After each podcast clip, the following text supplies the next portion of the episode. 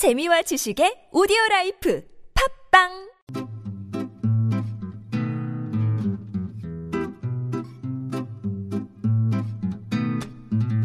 TBS 아나운서 팀과 한국어 천재가 함께하는 쉬운 말 바꾸기 운동. 일을 하다 보면 다양한 외국어를 접하게 됩니다.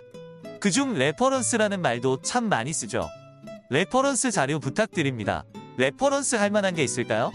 전에 하신 일을 reference 삼아서 했어요. 이런 식으로요. 영어인 reference는 명사로 참고 참조란 뜻이 있는데요. 참조할 자료나 자료를 보내달라, 참고할 만한 예시를 보여달라, 이런 뜻을 담아 reference 주세요. reference 자료예요. 하고 말하곤 합니다. 그런데 이 말은 뜻에 맞게 간단한 두 글자, 참조 혹은 참고로 바꿨으면 누구나 뜻을 이해하기 쉽겠죠.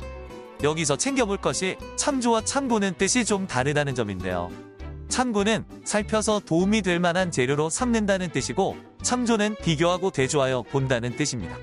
도움받을 만한 자료를 바탕으로 했다면 참고 문헌에서 원하는 정보를 찾았다. 지난번 사례를 참고해서 만들었다라고 하면 되는 것이죠. 참조는 비교하고 대조한다는 뜻이 있으니 책을 찾을 때 도서 분류표를 참조하면 빨리 찾을 수 있다. 표를 참조하다 의견서를 참조한다처럼 쓰면 되지요. reference 대신에 참조 혹은 상황에 따라 참고로 뜻을 바꾼다면 reference 자료 보냅니다. 이렇게 말하지 않고 참고 자료 보냅니다. 이렇게 쓸 수 있지요.